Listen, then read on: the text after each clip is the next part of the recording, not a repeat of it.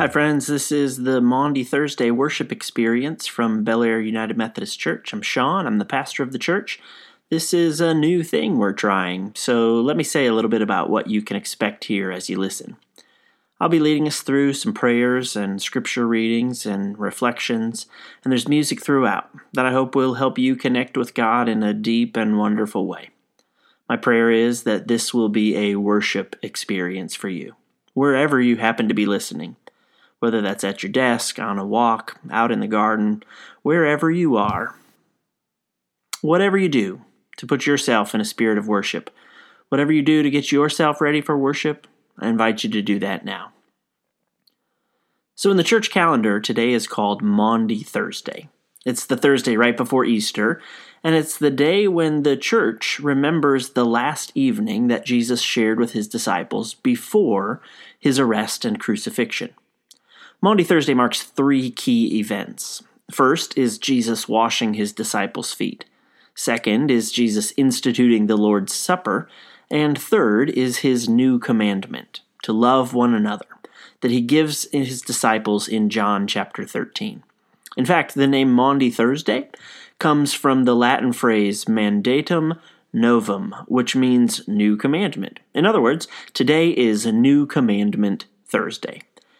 And if we were together today, gathered for worship in the sanctuary, we'd be gathered around the Lord's table, preparing to celebrate Holy Communion. We can't do that right now. We can't do that in a podcast, and that makes me sad because personally, Holy Communion is an incredibly meaningful experience every single time. It's a means by which God offers grace to us. It's a way in which Christ is really present with us and to us. You've maybe you've maybe heard me talk about Holy Communion as food for the journey. So I'm glad that we are. So I'm sad that we're not together around the Lord's table tonight. It's a piece of our life together as a church that's just plain missing during this season. But it would be a mistake for us to think that somehow God is unable to provide for his people, that somehow God is unable to pour grace into our lives, that Christ is somehow hindered from being present with us just because we're not with certain people in a certain place with a pastor saying certain words. Of course, God is able to provide for God's people in this season and in every season. Of course, God's grace still abounds as we build new routines and work to combat this global pandemic. Of course, Christ is able to be present with us, regardless of current circumstances. Christ is present with you right now. But if you're missing that experience of Holy Communion in the same way that I am, let me encourage you. Next time you sit at a table with some type of bread to eat, next time you sit down with a glass of wine, pause and remember Christ. Pause and remember God's love, which in Christ is poured out for you. There's actually a really old tradition in the church called the Love Feast. It was meant to be like communion, but not communion. So the people would gather at a table and eat sweet rolls, and they'd drink cups of water, and they would share stories of God's grace and provision, all the ways that they had felt or seen or received God's love in recent days. So, next time you're at a table with some bread or a sweet roll, next time you have a glass of wine or a bottle of juice or just a cup of water, pause and remember God's love for you. That's part of what Maundy Thursday is all about a reminder that Christ loved his disciples and welcomed them all to his table. And there's an invitation to the table that I sometimes use on Sunday mornings. It goes like this Here at the table, Jesus is the host. Those who wish to serve him must first be served by him. Those who want to follow him must first be fed by him. This is the place where God intends for us to be nourished. This is the time when Christ can make us new. So come, you who hunger and thirst for a deeper faith, for a better life, for a fairer world.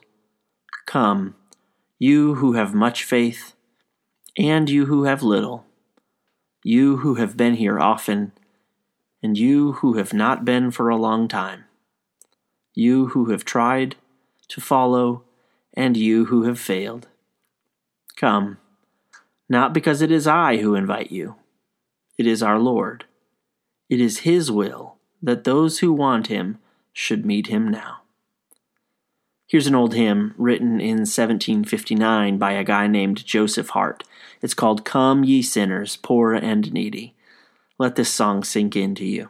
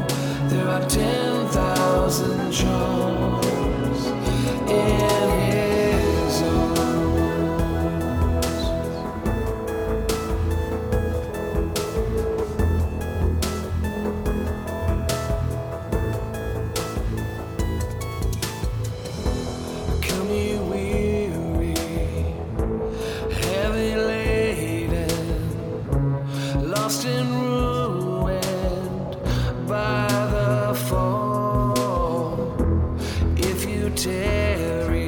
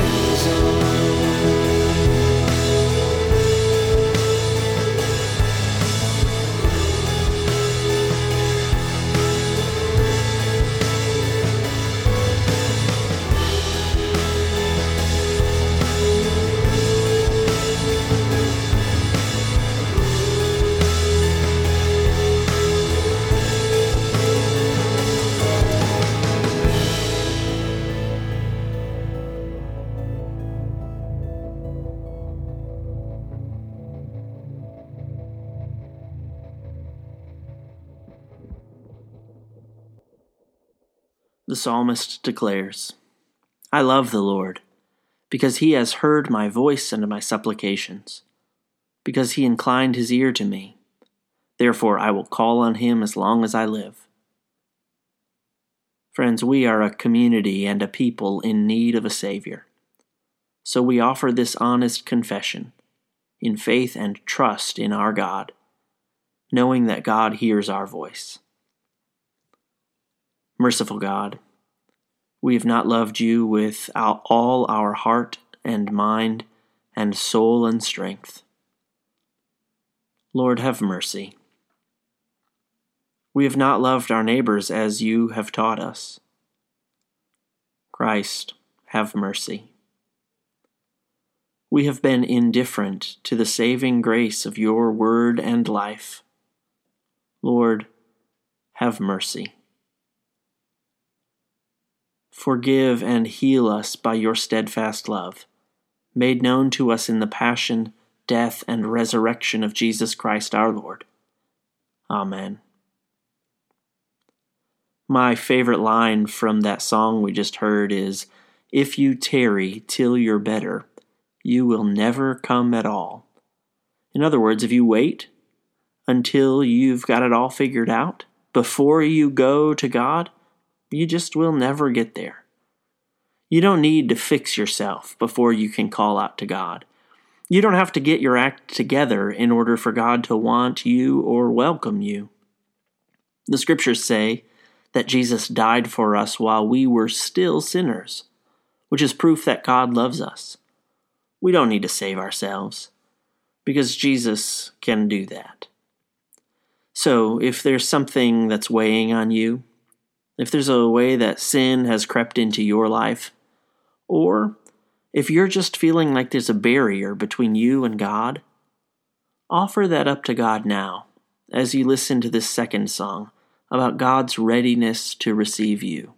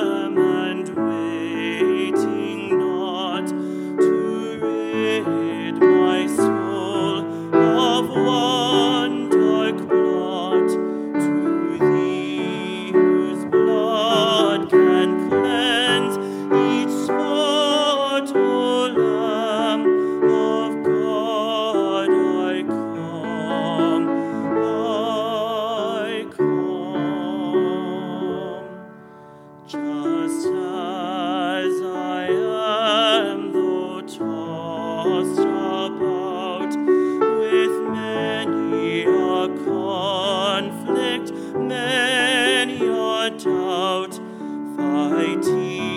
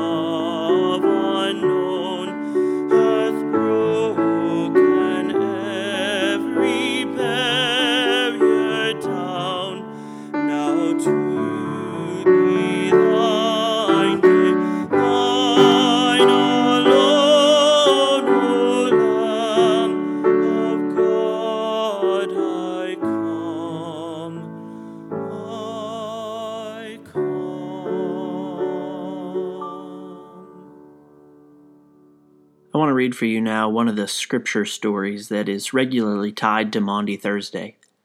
It's the story of Jesus washing his disciples' feet. It's from John chapter 13. Here it is, starting in verse 1. Now, before the festival of the Passover, Jesus knew that his hour had come to depart from this world and go to the Father. Having loved his own who were in the world, he loved them to the end. The devil had already put it into the heart of Judas, son of Simon Iscariot, to betray him. And during supper, Jesus, knowing that the Father had given all things into his hands, and that he had come from God and was going to God, got up from the table, took off his outer robe, and tied a towel around himself. Then he poured water into a basin and began to wash the disciples' feet, and to wipe them with the towel that was tied around him he came to Simon Peter, who said to him, Lord, are you going to wash my feet? Jesus answered, You do not know now what I am doing, but later you will understand. Peter said to him, You will never wash my feet. Jesus answered, Unless I wash you, you have no share with me. Simon Peter said to him, Lord, not my feet only, but also my hands and my head. Jesus said to him, one who is bathed does not need to wash except for the feet, but is entirely clean. And you are clean, though not all of you. For he knew who was to betray him. For this reason he said, Not all of you are clean. After he had washed their feet, had put on his robe, and had returned to the table, he said to them, Do you know what I have done to you? You call me teacher and Lord, and you are right, for that is what I am. So if I, your Lord and teacher, have washed your feet, you also ought to wash one another's feet. For I have set you an example, that you also should do as I have done to you. Very truly I tell you, servants are not greater than their master, nor are messengers greater than the one who sent them. If you know these things, you are blessed if you do them. So let's talk about this scripture and let me start with a quick story. For the past several months, my car has had a leaky front tire, a very slow leak. So much, uh, it's it's sort of the case now that once a month or so, it gets low enough on air that I can see the tire is getting a little squatty. So once a month or so, I'll fill the tire up with air, at a gas station or in the garage or something. My son has been with me on a couple of occasions when I've had to fill up the tire, and this most recent time he asked, Why don't you just get that fixed?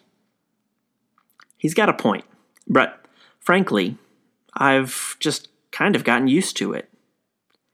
And you see, you can get used to almost anything after a while we're all learning as this COVID 19 pandemic circles the globe that we can get used to new things, even if we would never choose those things if we had a choice. Standing in line to get into the grocery store, wearing face masks, washing your hands 600 times a day, working from home, setting up school for your kids at home, you can get used to almost anything after a while. You find coping me- mechanisms and support networks and carefully honed techniques that can relieve your frustration. Somehow, you adapt. You adapt to the new normal. I guess that makes it easier to understand how we get used to the fact that we humans had the Lord of heaven and earth in our midst, Jesus. And we contrived, or were at least complicit in the plot, to crucify him. You'd think that would be a fact we never get used to. But we're an awfully resilient bunch, and we really can get used to anything after a while. And perhaps we are able to get used to the story of Jesus' life and Jesus' death and all the astonishing things he did because we tell his story in such a way that we insulate ourselves from most of the truth it tells and most of the consequences it implies for our lives. This foot washing scene from John's Gospel is one of those places. One of those places where we have insulated ourselves from the truth that it tells and insulated ourselves from the implications it could have for our lives. In the story, John gives us two unmistakable signals that this activity, this foot washing, is to be understood as the defining symbol of Jesus' entire ministry. First, at the beginning of chapter 13, John says, Having loved his own, he loved them to the end.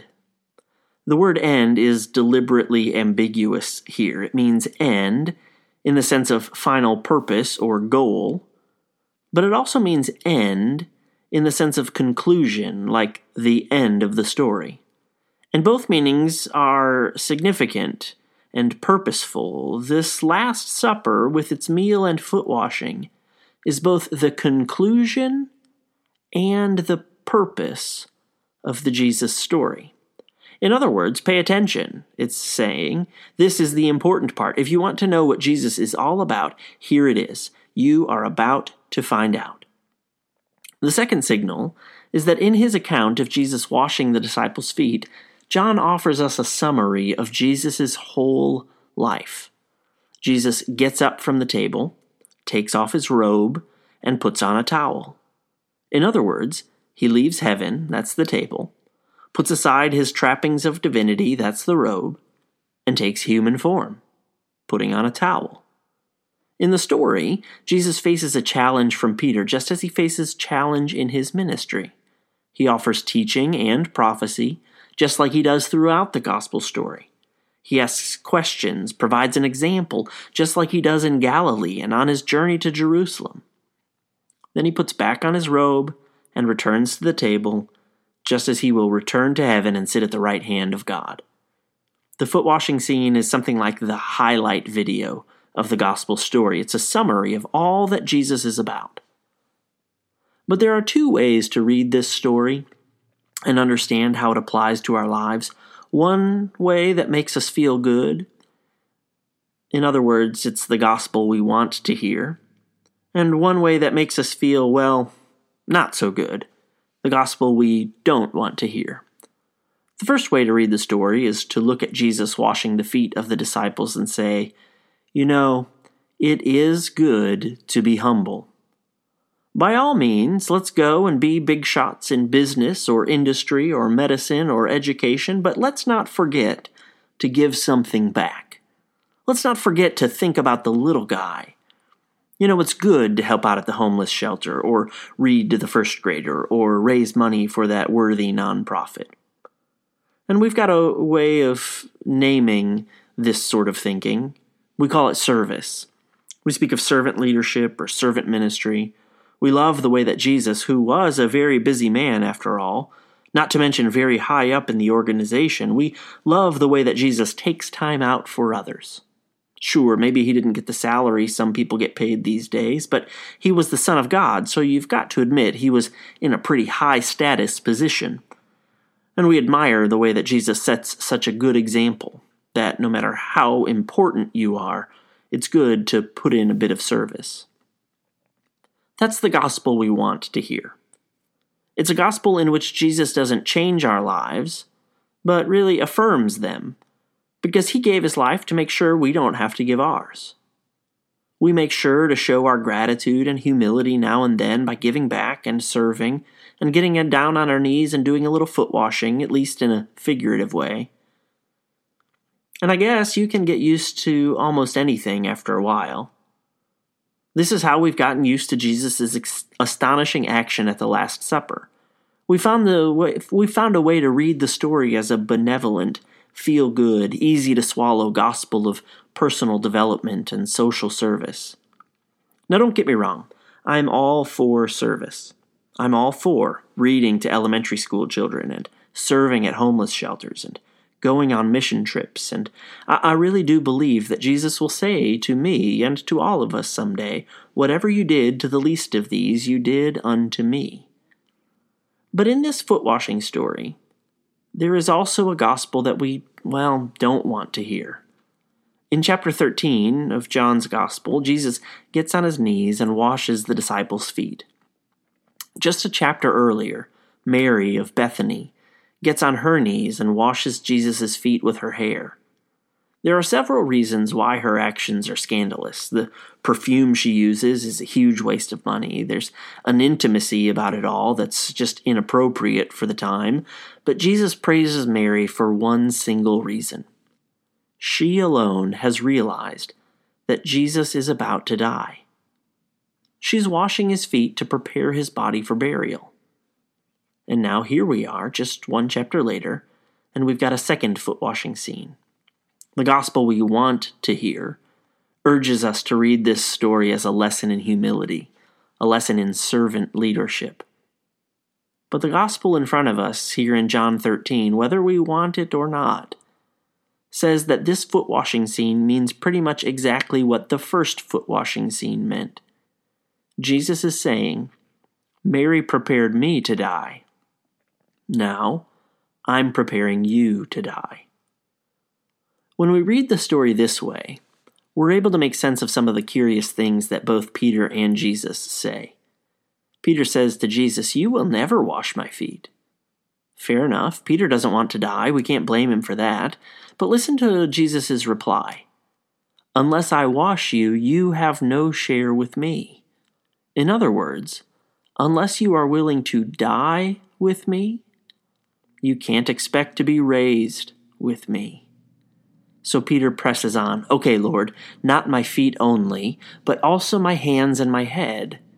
And Jesus replies, One who is bathed does not need to wash, except for the feet, but is entirely clean. Both Peter and Jesus are talking about baptism. Baptism prepares us for life, but foot washing prepares us for death. Peter is saying, Wash me all over, Jesus, baptize me again. And Jesus is saying, No, Peter, you've been baptized. You've already passed from death of old self to new life with me. You don't need to be baptized again. All that needs washing right now is your feet. And that's because washing your feet is preparing you to die, which is just another way of saying that washing your feet is preparing you to face the full consequences of your baptism. That's what Jesus means when he says, One who is bathed does not need to wash except for the feet, but is entirely clean. You only need baptism once, but you need foot washing pretty frequently a reminder of where our call ultimately leads. Otherwise, baptism becomes something you find a way of getting used to. Let's keep going a little further in the story and see what Jesus says when he returns to the table. He says, You call me teacher and Lord, and you are right, for that is what I am. This doesn't fit with the humble service interpretation of this story. Humble servants don't go around saying this kind of thing. They play down their titles. They use words like colleague and teammate, not boss, let alone Lord. Here, though, Jesus is quite clear that he is the boss. He is the Lord, which means he gets to say, If I, your Lord and teacher, have washed your feet, you also ought to wash one another's feet. In other words, if I've been preparing you to face death, you need to get into the habit of preparing one another to face death.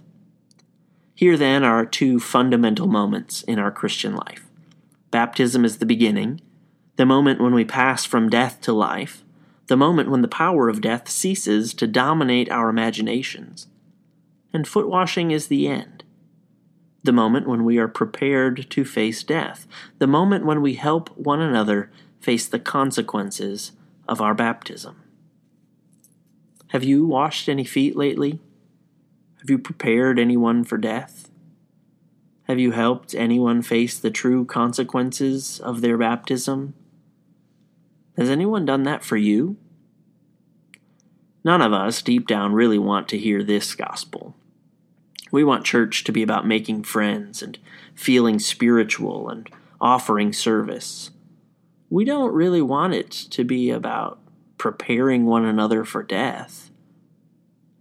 Jesus speaks the truth to those who have power, and the truth takes him to the cross. He calls us to follow him. He says simply and unambiguously, I have set an example, that you also should do as I have done to you. And if we do indeed follow him, we shall go to the cross too. For the first disciples, that meant nails and wood and asphyxiation and agony. For us, it probably won't mean that, but it may mean being humiliated and mocked because we tell the truth of the gospel, because we speak up against politicians and policies that threaten the least prosperous and most vulnerable among us. It may mean that we become objects of scorn and derision because we speak up against a culture that values money more highly than human lives. It may mean that we lose our friends because we won't stand for another sexist joke or racist comment. It may mean that we subject ourselves to violence against our person and property because we stand up to those who are powerful and declare that the living God is always on the side of life and justice and truth no matter how much security or profit is at stake. It may mean imprisonment, or restrictions on travel or speech or education. Those are the consequences of our baptism. This is what happens to people when they spend their lives devoted to Jesus, to reconciliation and justice and healing and truth, to following Jesus all the way, no matter what. We don't want that gospel. We want the feel good service thing instead. It's so much nicer. But tonight, on this Maundy Thursday, Jesus wants to wash our feet. And we're not used to that yet. He's been preparing for death for a while. And it's time for him to prepare us. Are we ready to start preparing? Jesus is kneeling before us, ready to wash our feet because he loves us to the end. Do we want what he wants? Do we want Jesus? Do we love him? Will we love to the end?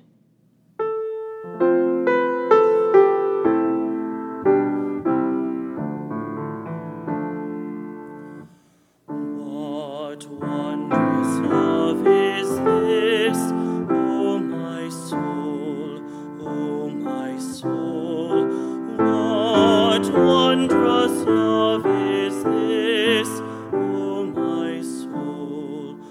What wondrous love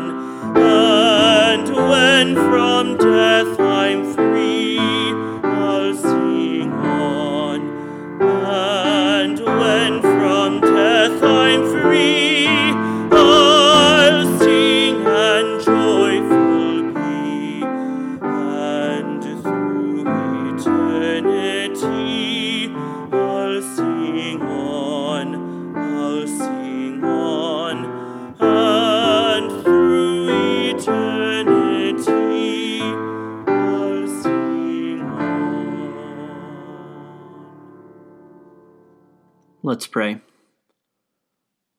God of love, it is because of your love for us that you stooped down to be our servant and willingly suffered to give us life. For that love, we give you thanks. We also praise you for the ways that we see and experience and know your love in creation and in our community and in our church and in our families and friendships and in the difficult events of this holy week. God of love, you have given us a new command to love each other. Help us to show that love in our care of creation and to the nations of the world and to our nation and its leaders and in this community through the church in every place, and especially to those with particular needs caused by this current global pandemic.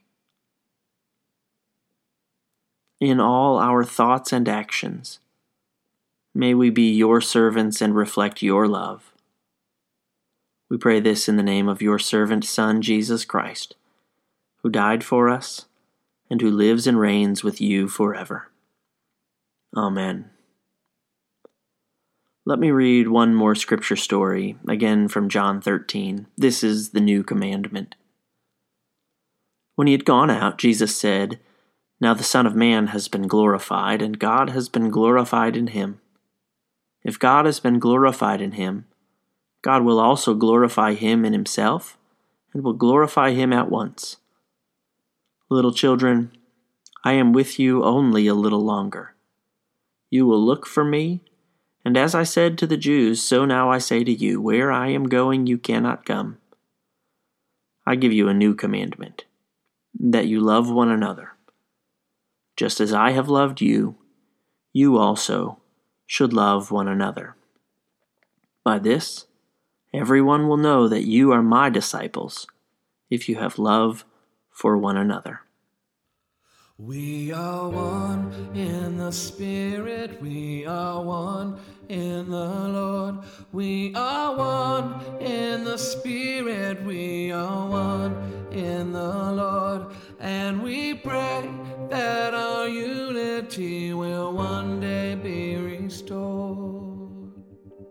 And they'll know we are Christians by our love, by our love. Yeah, they'll know Christians by our love. We will work with each other. We will work side by side. We will work with each other. We will work side by side. And we'll guard each other's dignity and guard each other's. And they'll know we are Christians by our love, by our